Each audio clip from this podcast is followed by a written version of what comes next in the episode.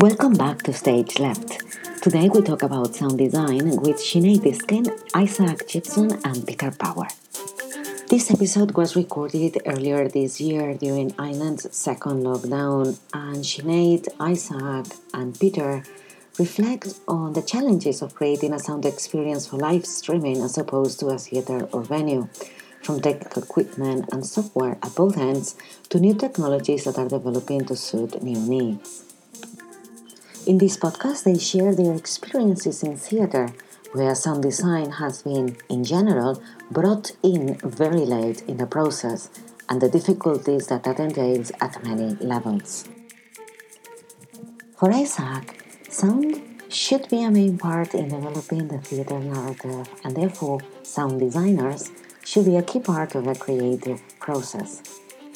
Peter Power believes that sound design is becoming more important, but conversations need to happen at national level with policymakers. For Sinead, one of the key aspects is the obsolescence of the tech model, which has remained the same for a long time, even if the technologies have changed drastically. They also talk a little bit about the lack of sound design training or education at third level specific to theatre. And finally, they talk about collaborating with other designers and issues related to terminology and definitions, sound design, composition, or soundscape. My name is Noelia Ruiz, and I really hope you enjoy this conversation as much as I did.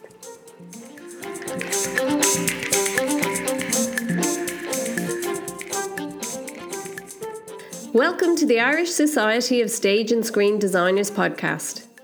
Each episode covers different aspects of scenography and its processes, with designers from all disciplines at a variety of stages in their careers.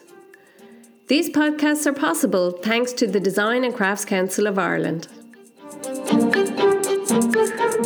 My name is Isaac Gibson, and currently, uh, well, I'm a DJ and a producer and a sound designer, but currently I'm doing a PhD uh, in research um, specifically looking at sound design and interventions for use within palliative care, specifically hospices, um, sort of integrating my discipline, which is music technology, sound design, that creative side, and mixing it with a discipline that isn't always considered creative, which is palliative care. Uh, so that would be my background currently. Um, I've been a lover of music my entire life for the past, you know, well, I'm only 24 at the minute, so for the past, you know, 10 to 20 years, I've been playing instruments for as long as I can remember piano, guitar, and sort of naturally progressed throughout school into Belfast Met, into a music technology course, then on to Queen's to do a similar course, and then obviously my PhD research now. So that's a wee bit about me. Uh, lovely to meet you, Isaac. Uh, my name is Peter Power. Um, I am a I suppose, a multidisciplinary artist, although I'm not sure what that means anymore. Uh, I work primarily in um, sort of crossovers between theatre, visual arts, music, uh, and sound design. Um, I have my own company, Sparsile, which I make stuff with. Uh, that is kind of non linear narrative music led projects that are built around lots of other kind of art forms. Uh, and then I work as a sound designer and composer, sort of for hire uh, for other people. Um, I'm currently kind of moving into areas of uh, sort of spatialized sound, which is a really complex word these days, and really what it means. So I'm, I'm doing a bit with VR, uh, VR AR crossovers. Um, I'm doing uh, I've always kind of worked in spatialized or surround sound elements in theatre. I find the kind of front wall of theatre very boring, the sort of uh, proscenium arch approach. It seems to be sort of prevalent. Um, and uh, yeah, and I'm kind of uh, mixing it up now a little bit, kind of a third visual arts, a third music and sound design, and a third sort of like concept development and uh, consultancy things. So that's kind of what I do now. My name is Sinead Diskin. I am a sound designer and composer, um, predominantly for theatre, really, um, but some film stuff as well. Um, I studied music in Trinity a long time ago, um, and through that degree, majored in music technology, and then um, specifically in sound design. So um, I started working in theatre maybe six or seven years ago, um, and then did the Seeds program with Rough Magic Theatre Company, and that kind of um, really started it off for me um, career wise. It kind of put me in touch. Well, I learned a huge amount, um, but it put me in touch with people, and I got to assist great people. Um, and from there on, I've kind of um, been lucky enough to to be working fairly consistently. So. Um, yeah, so the Seeds program was was a huge, huge change for me, um, and yeah, I work mostly in theaters. Um, I love doing site specific. I've gotten to work with the new a little bit over the last couple of years, and that's been really interesting and really challenging. Um, so the site specific work very, very interesting and fun to work on. Um, and now we are faced with the live stream world. So that's something I'm trying to figure out and trying to learn more about how we can enhance the experience for the audience member if they are listening on laptop headphones, which isn't very desirable. So that's kind of where I'm at. Thank you so much. It's great to have such a variety of backgrounds and perspectives. I usually ask our guests in this podcast about the most challenging project they've worked on. And listening to Sinead and the challenges of live streaming, I would love to hear a little bit more about those. Well, I just worked on Happy Days in with Landmark in the Olympia, and um, it, it was a brilliant experience. It was a it's a fantastic team of people.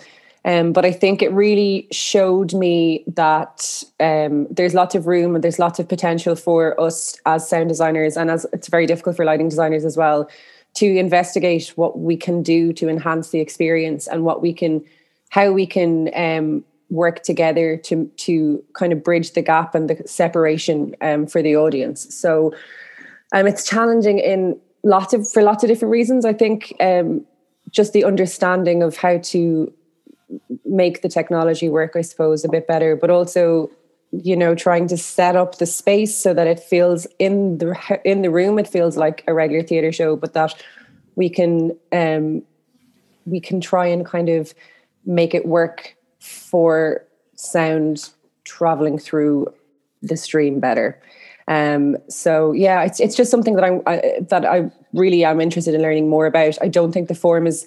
Um, I don't think we're going to abandon live stream, even if if and when we can get back into theaters and have audiences there. I think it's something that will stay in some way or form, and I think you know for its reach and its archival um, opportunity, I think it's great. Um, but I just think yeah, there's lots of lots to learn and lots to investigate about how we can make it work better for designers. Thank you, Sinead. Anything to add, Isaac or Peter? Me? Oh, sorry. Uh, just in terms of like the lockdown and the way sound design is currently being done at the minute. For me, fortunately, I've had quite a pleasant experience with projects that have been ongoing, um, especially working with like Tinderbox Theatre Company. They've done a great job of um, using the format that is available to them at the minute, which is obviously you know utilizing Zoom calls and sort of live streaming uh, as a form of theatrical performance. And personally, I thought that it's worked well. From a sound designer's perspective, it can be a wee bit difficult. Um, usually, I'd be in a room, you know, with the director, and you're able to respond back and forth. But with Zoom, it's a wee bit more difficult, and especially with the audio side of things, getting that feedback initially was difficult um, especially in a timely manner. So, you know, Zoom especially has a great function in which to sort of share computer screen and share computer audio, which has helped me quite a lot in terms of sitting with a director and actually sharing my computer, sharing the audio from my computer, and being able to get feedback in real time. I mean, it's as close to being in a rehearsal space as I can be. Um, so thankfully, I've found that experience quite enjoyable and not too stressful.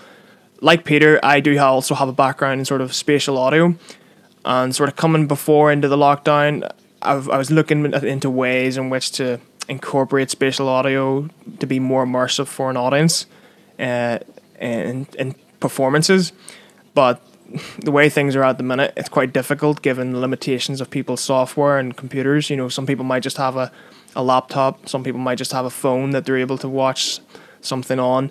So it can be difficult to cater for everybody, is kind of my thought on this sort of issue because you can't expect everyone to have you know a great set of speakers, uh, a great you know display, and a great microphone and things like that. You kind of have to take what you're given. So that's been pretty difficult, but also quite interesting to see what can what can be done. I, I would say it's been mixed for me. I would I would definitely wouldn't say it's all been good.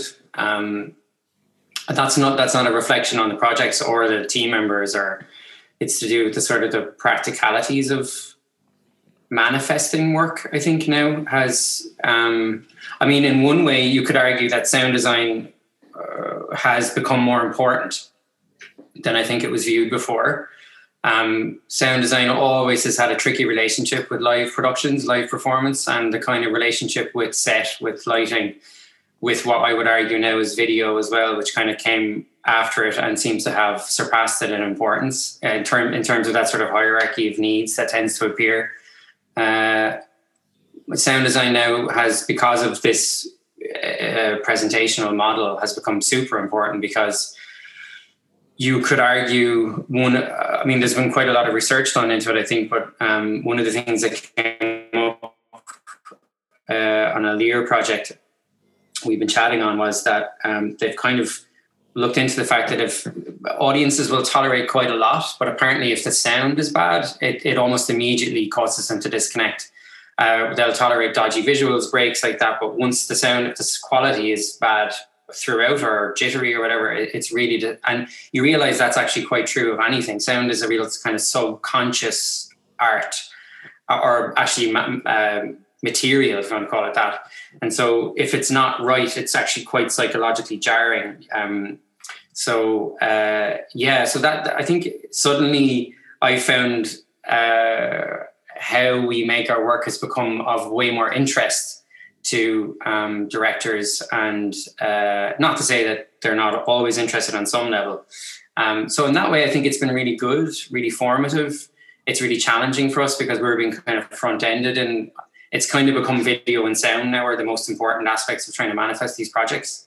Um, but with that come a lot of challenges too, because I would agree, you know, our best bet will probably be some sort of binaural sound approach using headphones, I think, in the long run. Um, and I think we're all going to have to learn to design that way um, in a way that the workflow is fluid. At the moment, it's very hodgepodge. You're kind of borrowing multiple DAWs, multiple softwares. Nobody has the right things. It's all sort of back and forth. So I think a lot of us are trying to determine workflows right now about what way we can do this without it causing any stress, um, and that the end user gets what you hope for, which is just in you know put your headphones in, please. Most people have headphones now. Uh, but yeah, I mean, as I said, I found it mixed, um, particularly looking at you know other technologies beyond just the sort of filming of theater and also the sort of of film versus theater and that world of like what's expected and you know what are we actually making? Are we making theater? Are we making really bad films? Or really good films? Or what is it we're actually doing right now? Um, those questions have caused me to have mixed experience of uh, what way uh, of the projects working out. I think mainly because, and I don't, I mean, there's actually quite a lot of talk about this, um, and I would plug that there's a really good theatre forum talk coming up this week on it. But um, about fatigue, audience fatigue, where like you know, I have to be honest, I, I have watched very little streaming theatre, and I have very little of little appetite to do so, um, no matter how good it is actually, and that's I think because we're all burnt out a little bit. And so, in that way, I think our, our responsibility as sound designers has become specifically to be uh, to try and find a way to bring that viscerality of liveness and and the feeling of being somewhere back into our design and to get rid of this flat image. But it's it's very very difficult to do that. So, thanks, Peter. Those are very insightful observations. Some of them relate to something you mentioned: design lamination where sound design is brought in very late in the process. So I'd like to hear a little bit more about that, and also from Sinead and Isaac, their thoughts on sound design becoming crucial in this new context. Uh, I think it's more that uh, I think I have to put my hand up and say that I, I came into this industry from a very left field. I was I worked in science, I'm a science graduate and, and a musician, and that was what my world was and a, and a composer, I suppose, in an electronic sense, that then became a composer in a more traditional sense through uh, doing a master's. And then I kind of we I kind of wove my way into being a sound designer from those sort of skills. Um, I don't think I, I, wasn't trained in theater sound design. I, I, kind of just was so fascinated by theater and how it how it seemed to in, in an ironic way because about what what I'll say afterwards.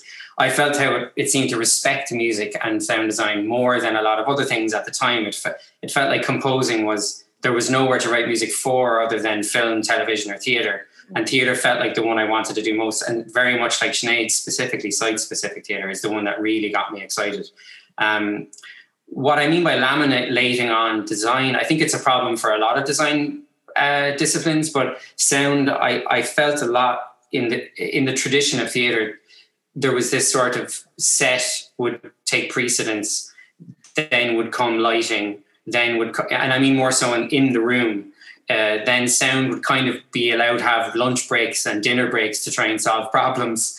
And then costume would always be sort of pushed down the bottom. And, and yet, and it, there's this kind of like, you know, I felt for costume design because I'm one of my biggest passions is is really good costume even though i make terrible mistakes when i choose costume in my own work. But it's because i'm just costume designers are so their skill is so quiet.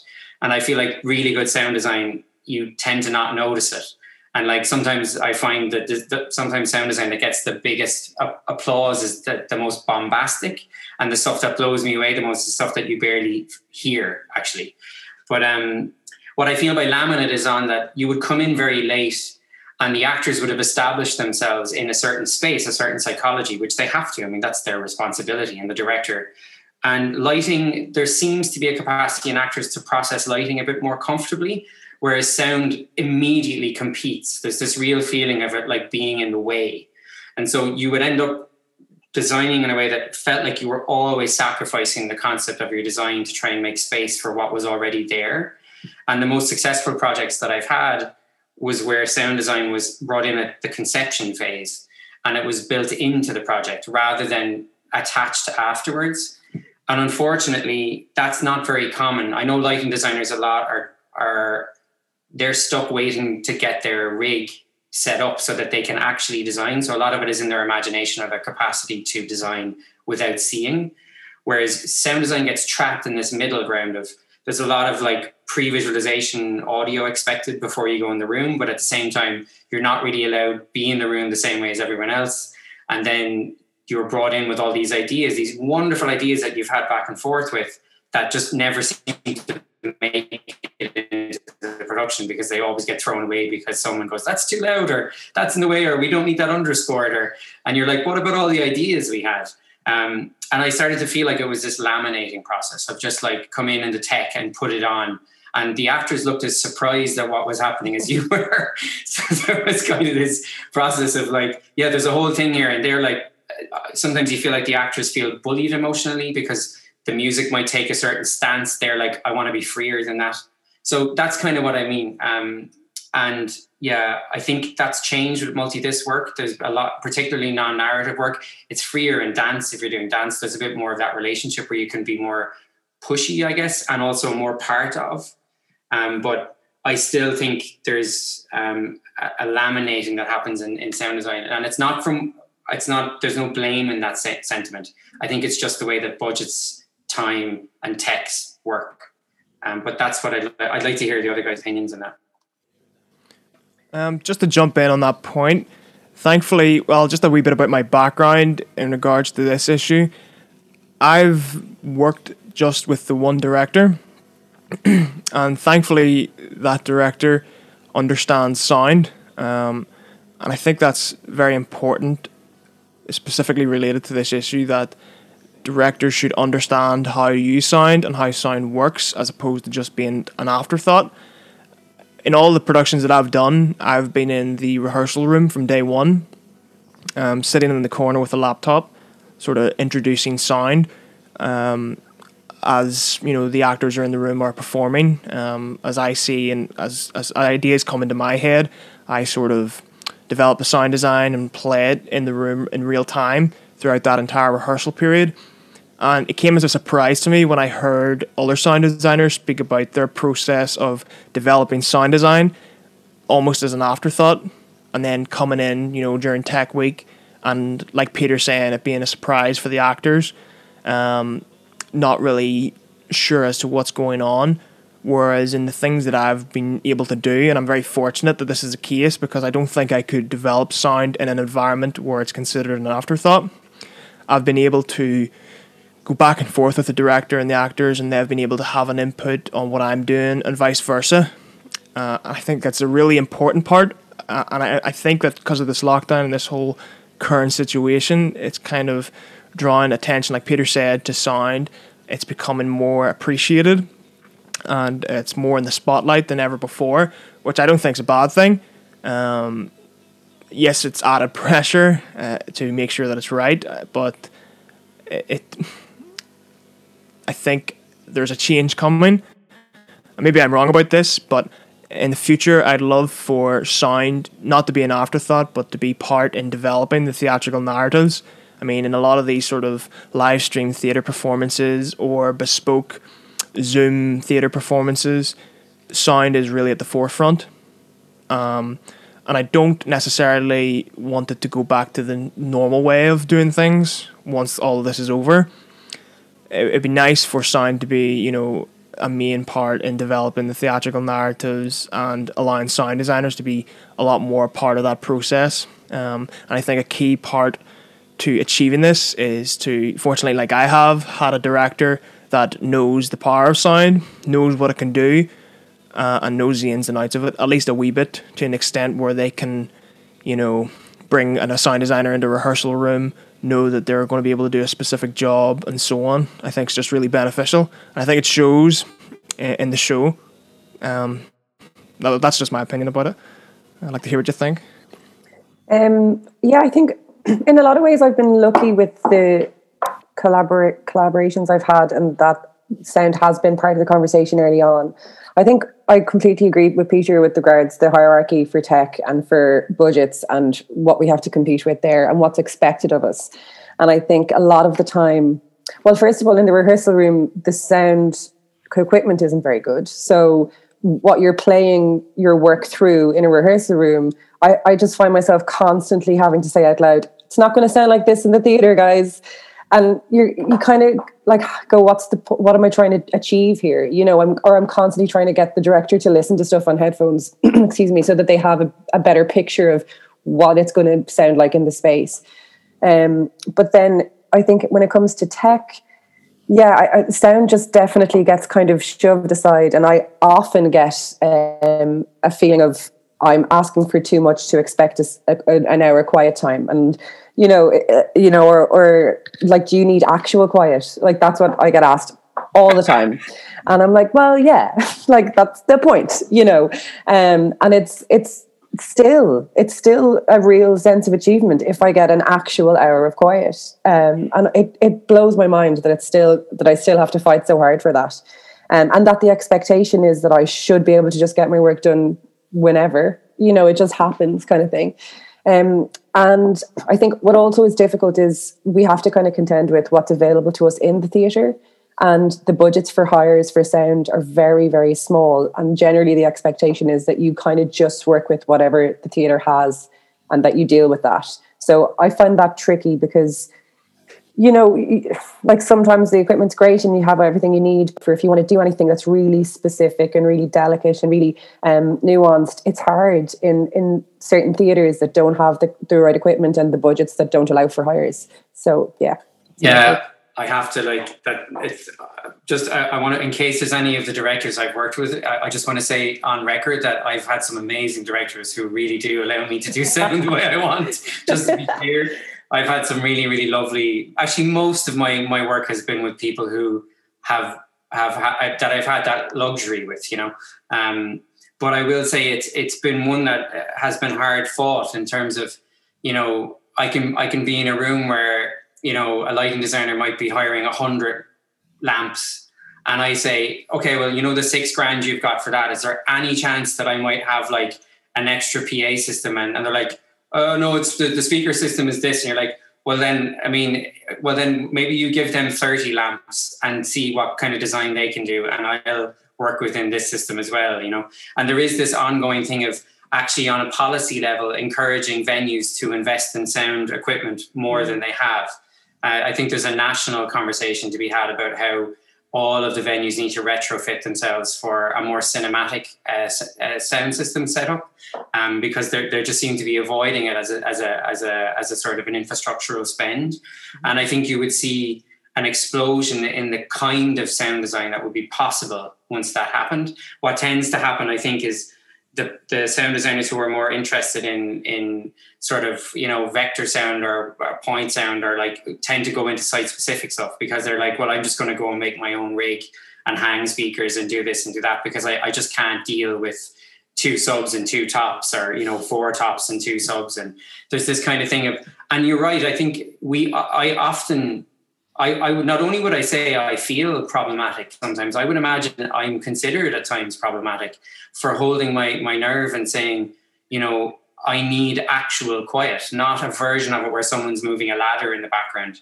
And I remember it was a, it was actually a lighting designer friend of mine gave me the language for it, which I've kind of borrowed since, which was I don't call it quiet time anymore. I call it sound focus I basically stopped referencing it as something that was. I was like, well, you wouldn't ask a lighting designer to focus the lights with the with the workers on.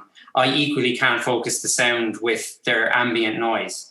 And I've just re- I've just rephrased the term in in tech meetings where I'm like, no, no. So my sound focus will be from this time to this time, and and it, weirdly, it's made a massive difference just by because actually I think most people want to help they just don't maybe don't understand. And i have i'm i'm not again I, i'm not formally trained so i want to be careful with my opinion on this but i have noticed that sound seems to be one of the art forms in theater not taught as maybe as depthfully as lighting design is or set design is or sta- you know stagecraft or dramaturgy all these things. Sound we're still sort of a floaty magicy sort of thing that is kind of understood. No one really understands the difference between composition and sound design. There's like this constant like battle to go, you know, can you do the 10 hour tech and then can you go home and fix all the things for tomorrow morning? And I'm like, I just did a 10 hour day. Like, no, I can't, you know? So there's just this, uh, and I think video is starting to suffer a little bit from it too. This idea of, you know, people expecting rendering to be done, not understanding the timelines of changes you know uh, projection mapping the consequences of moving something on set and that there's I think it's just weird to me that sound has been around so long still suffers from this almost misunderstanding. Um, but I do think that's changing. I think, but it's changing because I think a lot of very brave sound designers have decided to just start to push on the art form and say we need more space. And I think what changed it for me was I think very much what Sinead said was this idea of the pre this idea of being in a room playing a thing, knowing it's at 60%, and realizing that no one in the room has been trained to understand that it's 60%. So they hear it as finished. Even if you were saying over and over and over again, this is not done, this is not done, they, they start making aesthetic decisions in that moment based on a half finished product. And you're like, and then something gets dumped and you're like oh my god like that was going to be brilliant. I, I just needed to be in the room with it. And so i started getting very like i think there's a term for it like demo syndrome or demoitis or something like that but i started getting this thing where it's like i'm just not sharing stuff until i can be and i can go here's the file. Please wear headphones. If you don't have headphones let me know you know kind of relationship. But um yeah i think that what i'm hoping now because part of I was actually working in SARC uh, a little bit last year, and we've been talking about this idea of creating a sort of a national sound designer plan where we would put forward a, kind of a a affordable rig of what venues might start to look towards upgrading towards because I think the, the nature of theatre has always funded lighting in a way that is kind of natural to its own understanding of itself. And I think sound designers need to take responsibility and help to try and push the infrastructure forward so that this educational process happens because I, I, think I, have just given up on being annoyed about it. And I think it's like you just have to take responsibility and be like, okay, well, look, this is what I think we need to do, you know? Um, totally. And I think a lot of it is the fact that the tech model has stayed the same for so long. And, and like the technologies have changed so drastically, but we're still using the same tech, tech model that's been around for years and years and years and years. So, um, yeah, it's it's a huge problem with doing tech days and then going home knowing that you've four or five hours of work to do before you get in at 10 o'clock the next morning. And it's something I'm constantly talking about now. Um, the last tech for Happy Days, obviously, it was a COVID tech, but I was sitting in the room going, please, can we keep this model post COVID? Because everybody got time. There were two session days. Every department had all of the time they needed. There was no pressure. Obviously, we couldn't be around each other, so that's why. So, um, but I just think a two session day for tech is is what's necessary for every department to have time and be able to develop the best work that they can. Um, and I completely agree, Peter, with the lack of kind of specific education in sound design. You know, it's really it's the only one. I don't even think there's a master's in sound design down the south, is there? There's none in the Lir anyway. There might be one in Limerick, um, but even in that, that it's it's there's n- no kind of specific training in the likes of the Lir or the the big kind of drama colleges in what sound is um, and how it should be understood and how it should be implemented in theatre is a problem for sure. Um, yeah, I think uh, I've only done one show in London, and uh, when I did the show, they just said what you want, and I was absolutely floored. I like I didn't know how to do it. I didn't I didn't have those skills in going. Oh, I will look at an audio shop's list of everything and choose the things that I want for this show. And I got help to do it because I, was absolutely like mind blown that that was an op, like an, the option, and it was and that's that's the way it kind of it can work in in bigger theaters that have budgets and that respect the the design as much as the other departments i think yeah i mean jump in. Oh sorry. Sorry isaac. No go ahead please. Uh, just in terms of equipment wise maybe i'm being biased here but in terms of sound equipment you could buy 10000 worth of equipment this year and in five years you know there's going to be a ton of other stuff that supersedes it and is far better. I don't know whether that's uh, an element to prevent theatres from actually updating for fear of then it being obsolete within a few years to come, and maybe just trusting in their current setup. I don't know whether the same is for lighting. I haven't looked into like the cost of lighting and how often the, equipment updates there, but I know from personal experience, if I buy you know an audio interface in a couple of years' time, you know it might be obsolete. Um, so maybe that's to do with some of the fear besides uh, some theatre companies being a bit reluctant in terms of updating their equipment. But on terms of the teaching, um, I know that SARC has, has recently brought in a sound design specific module, and sorry, a sound design specific degree. Um, but I know part of the challenges with, with that is that it's having to cover not just theatre, but film, TV, um, gaming, and at times whenever you have a degree or module like that, which is having to cover so many aspects, you know, any formal teaching of sound design specifically for theatre can sometimes get overlooked. Uh, I know personally from my end, whenever I had to do the music technology degree, there was a sound design module, and there was nothing um, in regards to designing sound for theatre.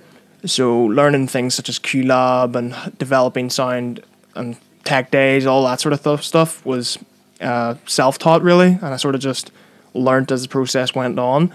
Um, so I yeah, it's a wee bit difficult. I'm not sure if the same is for lighting.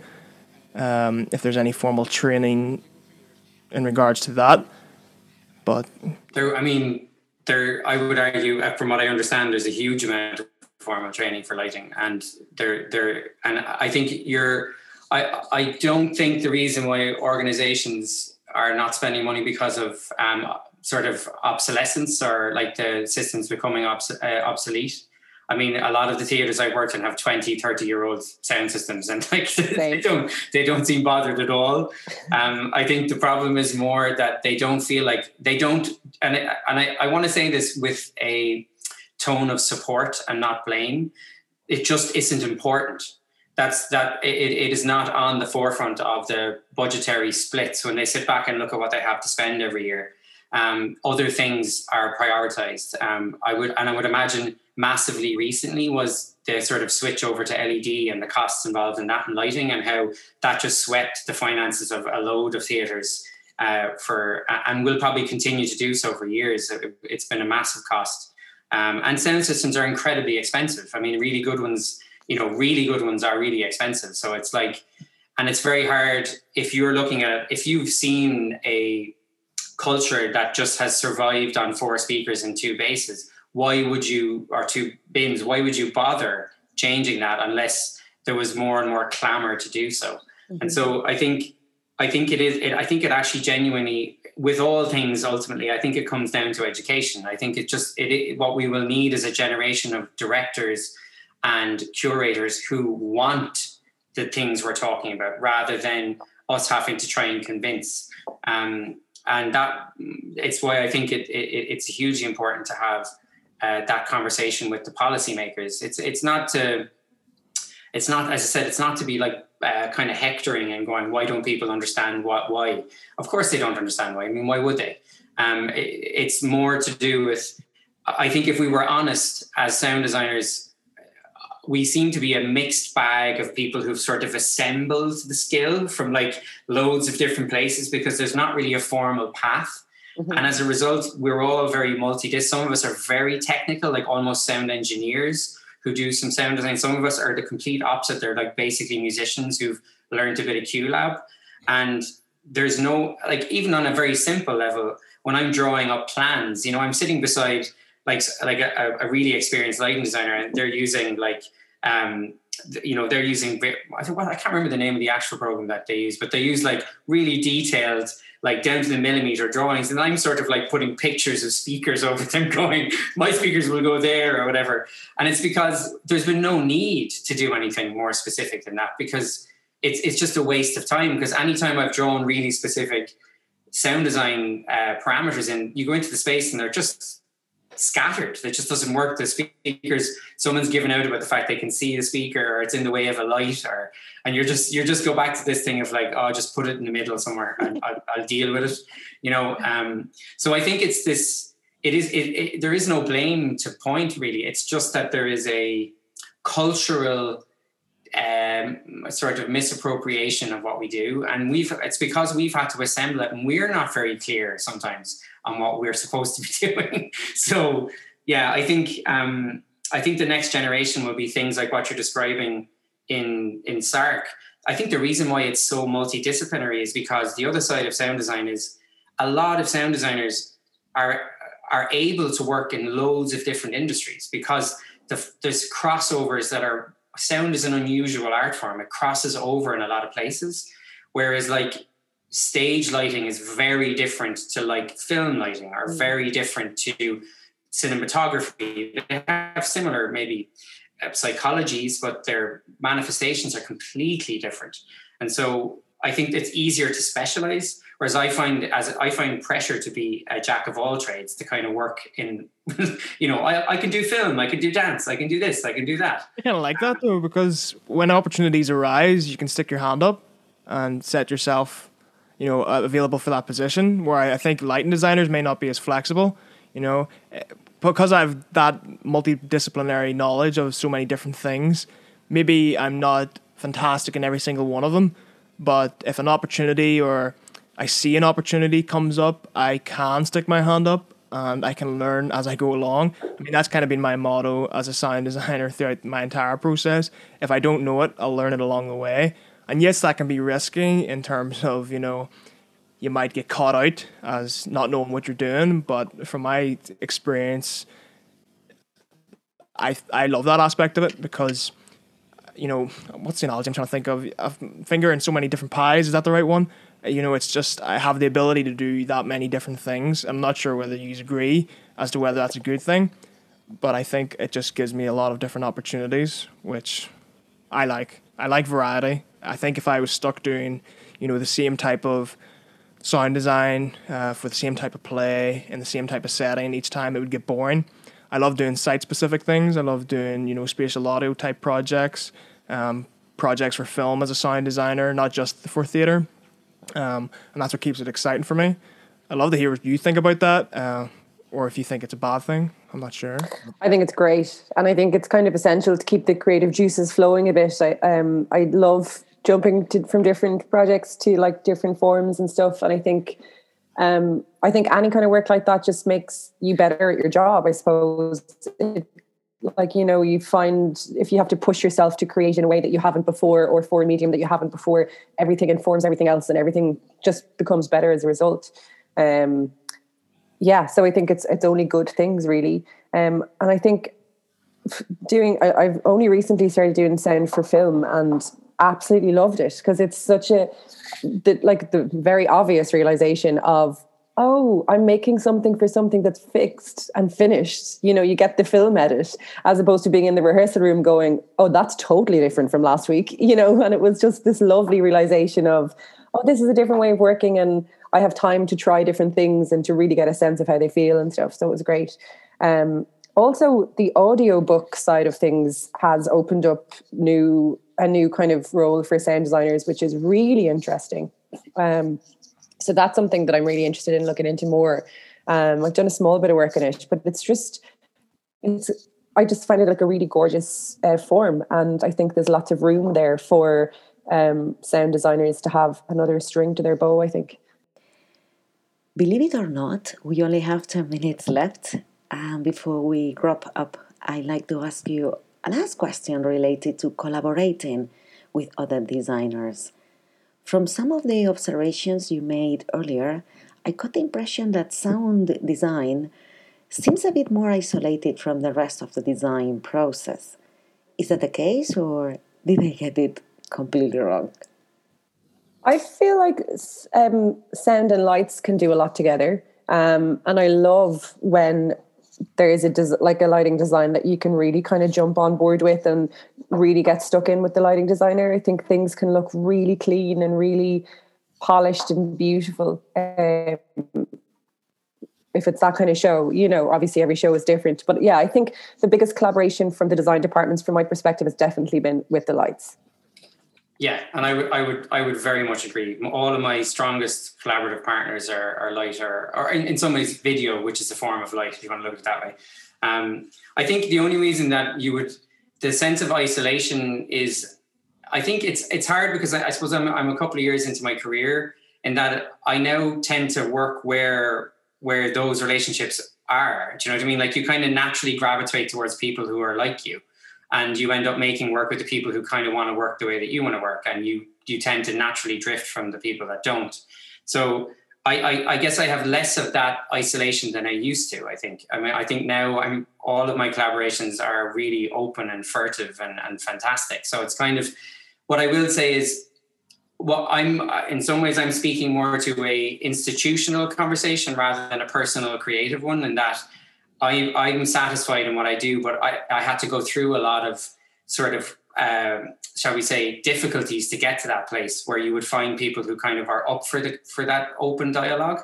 And I would just, what I wish for the next generation of designers is that that isn't so hard for them. That like it's actually much more about like that that's built into the fabric of theater because to speak to this idea of multi-disc I'm exact. I work in as we all do. We work in multiple places, and the danger I find is it's so attractive to work in other art forms that we may lose a load of sound designers who work in theater to those art forms because you just go, well, it's actually just much easier for me to work over here than in this environment with you know old equipment and a sort of an institutional bias that's not quite understanding what I do. Whereas if I move into film or gaming or VR, it's suddenly really open and everything's really airy and it's, you know, so in that way, I think maybe that's what you're hearing in the isolation part is that it's not, there's plenty of theater that's made that's not like that at all, that all the designers are in it to start.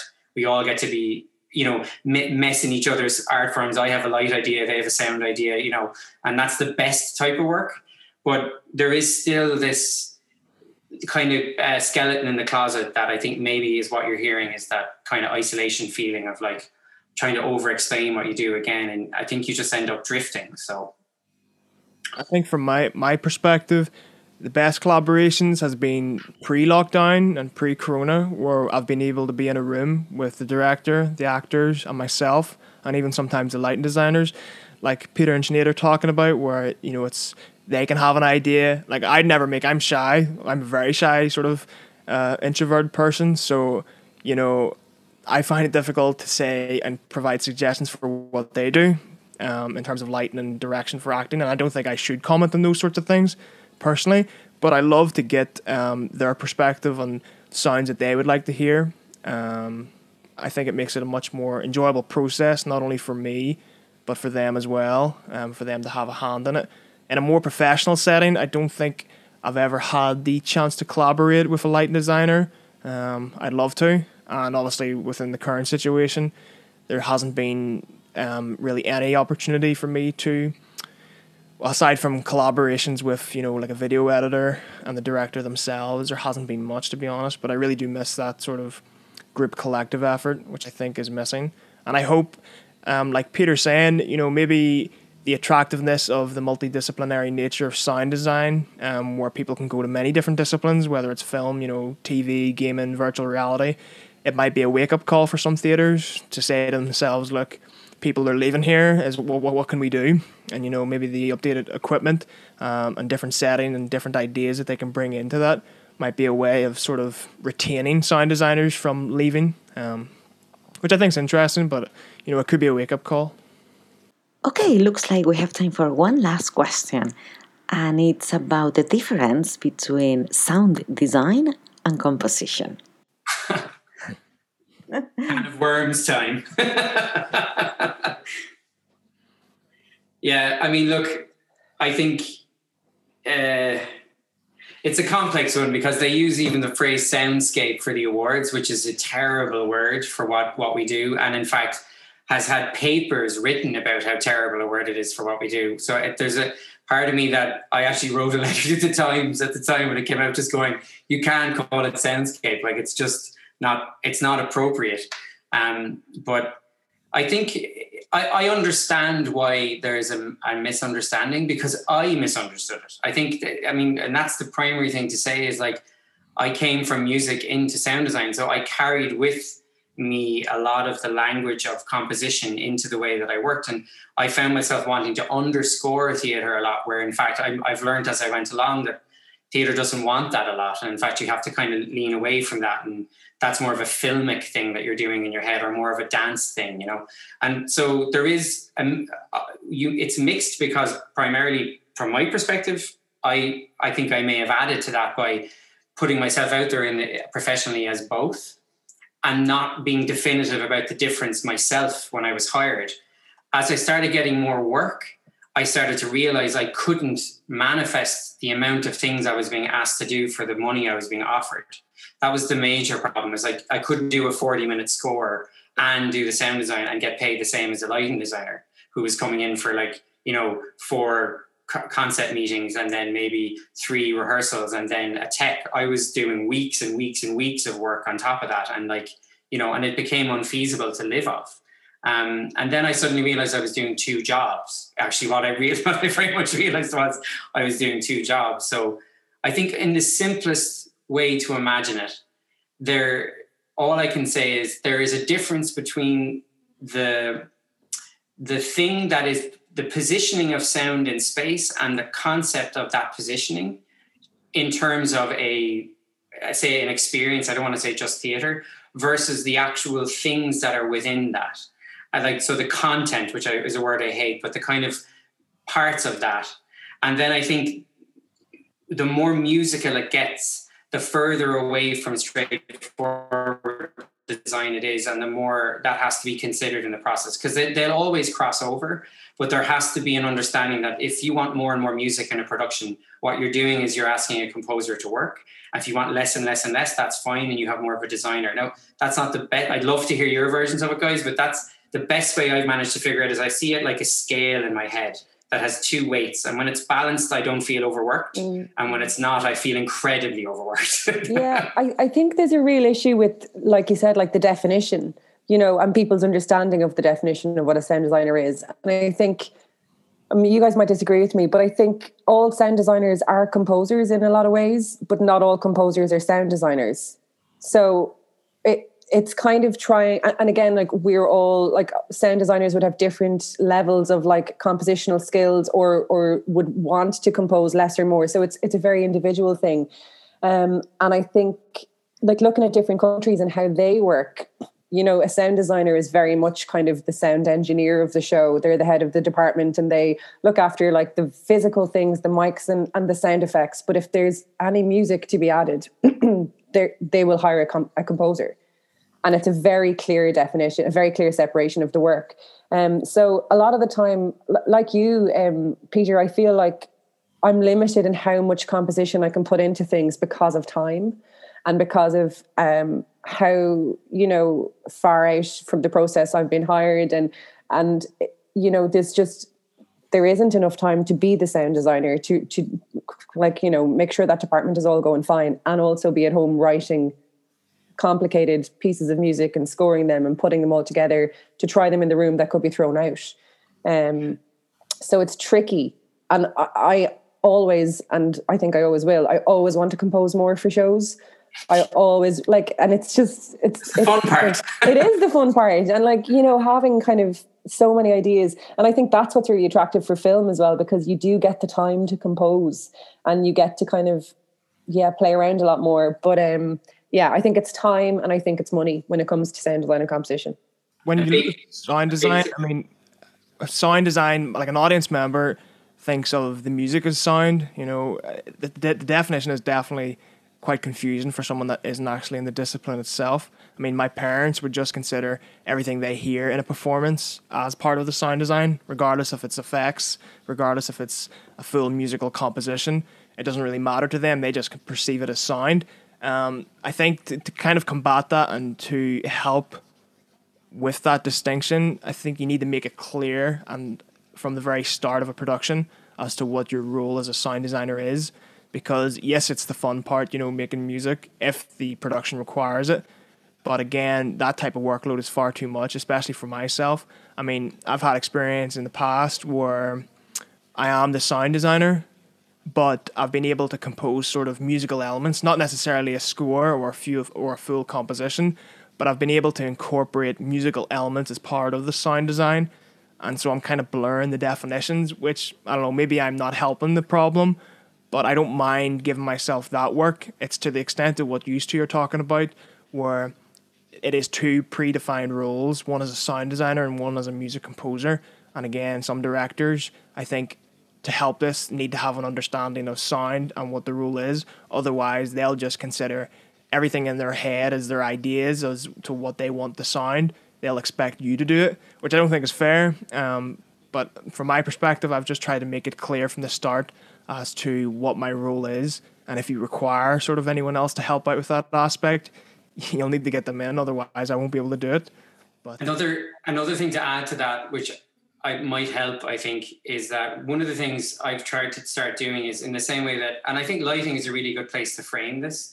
A lot of lighting designers will have a chief LX, someone that they sort of lean on technically in the space. And I, I've started asking for a chief SX. I basically say, well, if you want me to do this mix of creative design and also technical implementation, then I will need, just like a lighting designer, I'm going to need a support member that I can trust to, to take over technical responsibility.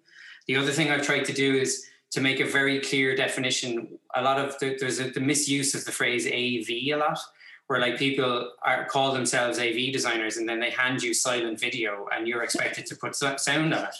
And you're kind of like, hold on a minute, like you're the audio visual designer of that. I don't know why this is my job. So like there's a thing there too of like acknowledging that sound is also attached to video it's also attached. So there is this danger that you become an everyman in the space for anything that's heard. And actually, you're right. Actually, I, Isaac, in many ways, you have to start to be like, okay, I'm I'm happy to be in charge of the say the conceptual sort of department, like the the art of all the sound. I'm I'm happy to take that on as an artist. Mm-hmm. But if it comes down to you needing an entire score and you've got video coming in that has no sound design on it, and you've got this sort of um, high technical load, then the team required will be this. And I think that's something that isn't discussed enough too. Um, so yeah, I think part of it is our responsibility, but also part of it is the danger with saying it's our responsibility is you can end up being in the line of fire a lot for kind of delivering bad news, which, yeah. which doesn't feel nice. So yeah. And I also think like there has to be room for you know ideas to flourish within the four weeks or within whatever the rehearsal time is so you know something might come up mid rehearsal that didn't come up at the beginning that you have to be able to adapt and take on board but it's just like you said it's about managing workload managing expectations and um, not kind of saying no i can't do this because that's actually not in my specific role you know it's leaving the door open for things to happen within reason i suppose as well they're the best shows, right? They're the yeah. ones where you get to just be like, here, actually, I have this string thing, and I think it'd work brilliantly here. And yeah. you get, or you turn into the video person, and you're like, would you mind if I put a thing on that? Because I have, and like, yeah, it's just, I think it's more about when you accidentally overstretch totally. and you're suddenly left with this responsibility. Yeah. you know? Can I can I ask you, Peter, how have you used your chief? Because it's something I'm really interested in, but I'm not actually sure how to implement the role that works best for me, if that makes sense. The the way that I've tried to do it, the times that I've had one, is that I acknowledge in myself that I am part of that. I don't have to take full responsibility for the technical implementation. What I mean by that is like microphone positioning, hiring, the like that, the sort of management of the desk, things like that. I basically have conversations with them where I say, "This is the kind of rig I'd like to use. I'm going to use like you know eight point or ten point sound." I want speakers here and here. My general idea is it's going to be surround with maybe two speakers behind the audience, two subs underneath, four in front or something. That's and I'd like you to build that for me okay. and put it in. And then I I don't I, I still do my own programming because that has never worked. I've tried and it just doesn't. I think sound is too specific. Yeah, you get really finicky. I, am not going to be. Could you move the the fader a little more to the left? It's like no, just let me do it. Totally. But what it means is there's someone there that I can rely on to allow me to stay more in the and I, I don't like this word but the, maybe the, the creative design I'm, i can sit more in that than worrying about the technical implementation and then it just means that when i leave the room particularly if there's live sound in the show mm-hmm. that i really trust that person to know exactly what i wanted to do and i don't mind them going into the file and altering it and all that stuff it's like that's it's kind of and if i'm honest with you Sinead, I'm, I'm learning how to do it it's not yeah. a thing I, I actually I, I, I didn't really know how to do it because I was like, I'm so used to doing it on my own. But I think it was acknowledging that I, I'm not a professional. I mean, I'm not a gigging live engineer. Yeah. And once I acknowledged that, rather than limiting my design with the fear of that responsibility, I was like, well, let's just get someone who is like, and you know, and they learn as much from you as you learn from them. You know? Absolutely, and I mean, it it makes perfect sense that you will then be enabled to make the best design you can because the job has been like the job is in the in the right hands. You you know you've let go of the responsibility of the things that don't actually really matter. They just need to get done. So then you can create and you know produce a design that you're really happy with. It's dreamy. And you get very lucky. Like there's certain venues like the projects in dublin i have to put just put a shout out to them and say their team basically act like yeah. chief executives and chief. So you you you get and I remember the feeling of it doing a show there. I was like, why do I feel so creative and, and chill? And, and then you look back and you go, because the team are brilliant. Like, yeah. I just say, God, I'd love if that speaker was wired into this. And then you forget you said it. And 20 minutes later, like someone comes up and goes, Oh, I did that for you there. And you're like, What? That's amazing. Yeah, they're amazing. It's, it's that person I want to work with that just lets me know it's okay to have an idea that's on the fly that they can fix for me you know? Totally and, and and it's okay to not know something. I think like there's an expectation as a sound designer that you have to know absolutely everything about everything that makes noise or the desks or the cables like every single possible thing. And in houses like project and places like that it's fine to be asked something and go i have no idea. And they're like no problem. You know there's a real power in that. Yeah yeah. Thank you so much. It's been incredibly insightful and interesting for someone like me who knows very little about sound design. And I am sure that it's going to make for a great listen for other sound designers. So, thank you so much for a fantastic conversation. Thank you so much. Thank you. Uh, thanks for having us. And I think it's worth saying, I don't know if this is useful, but part of the ISSSD, as I understood it when we were in it first, was to have these conversations as a community, which is why this podcast is so amazing. And I just like to put my hand up and say, if there's anyone that wants to chat about this stuff outside of this, feel free to email. I'm always up for a bit of a rant about this stuff. Um, Same. Rant, it's always good. Anyway, lovely meeting you all. Thank you so much. yeah, guys, really, really, really nice to meet you properly, Sinead, kind of Yeah. properly. And Yeah, really yeah. nice to meet you, Isaac, as well. And uh, as I said, anytime I'm up for chats about this stuff, it's, it's uh, I think we fix the problem by talking about it. So Yeah, definitely. And I think as sound designers, we like it's. I suppose it's the same for other departments too. You just never get to talk to other sound designers, so it's like it's a real joy to be like, "What plugins are you using?" You know, like just anything. have a lovely afternoon. yes, you too, guys. Thanks a million. Bye.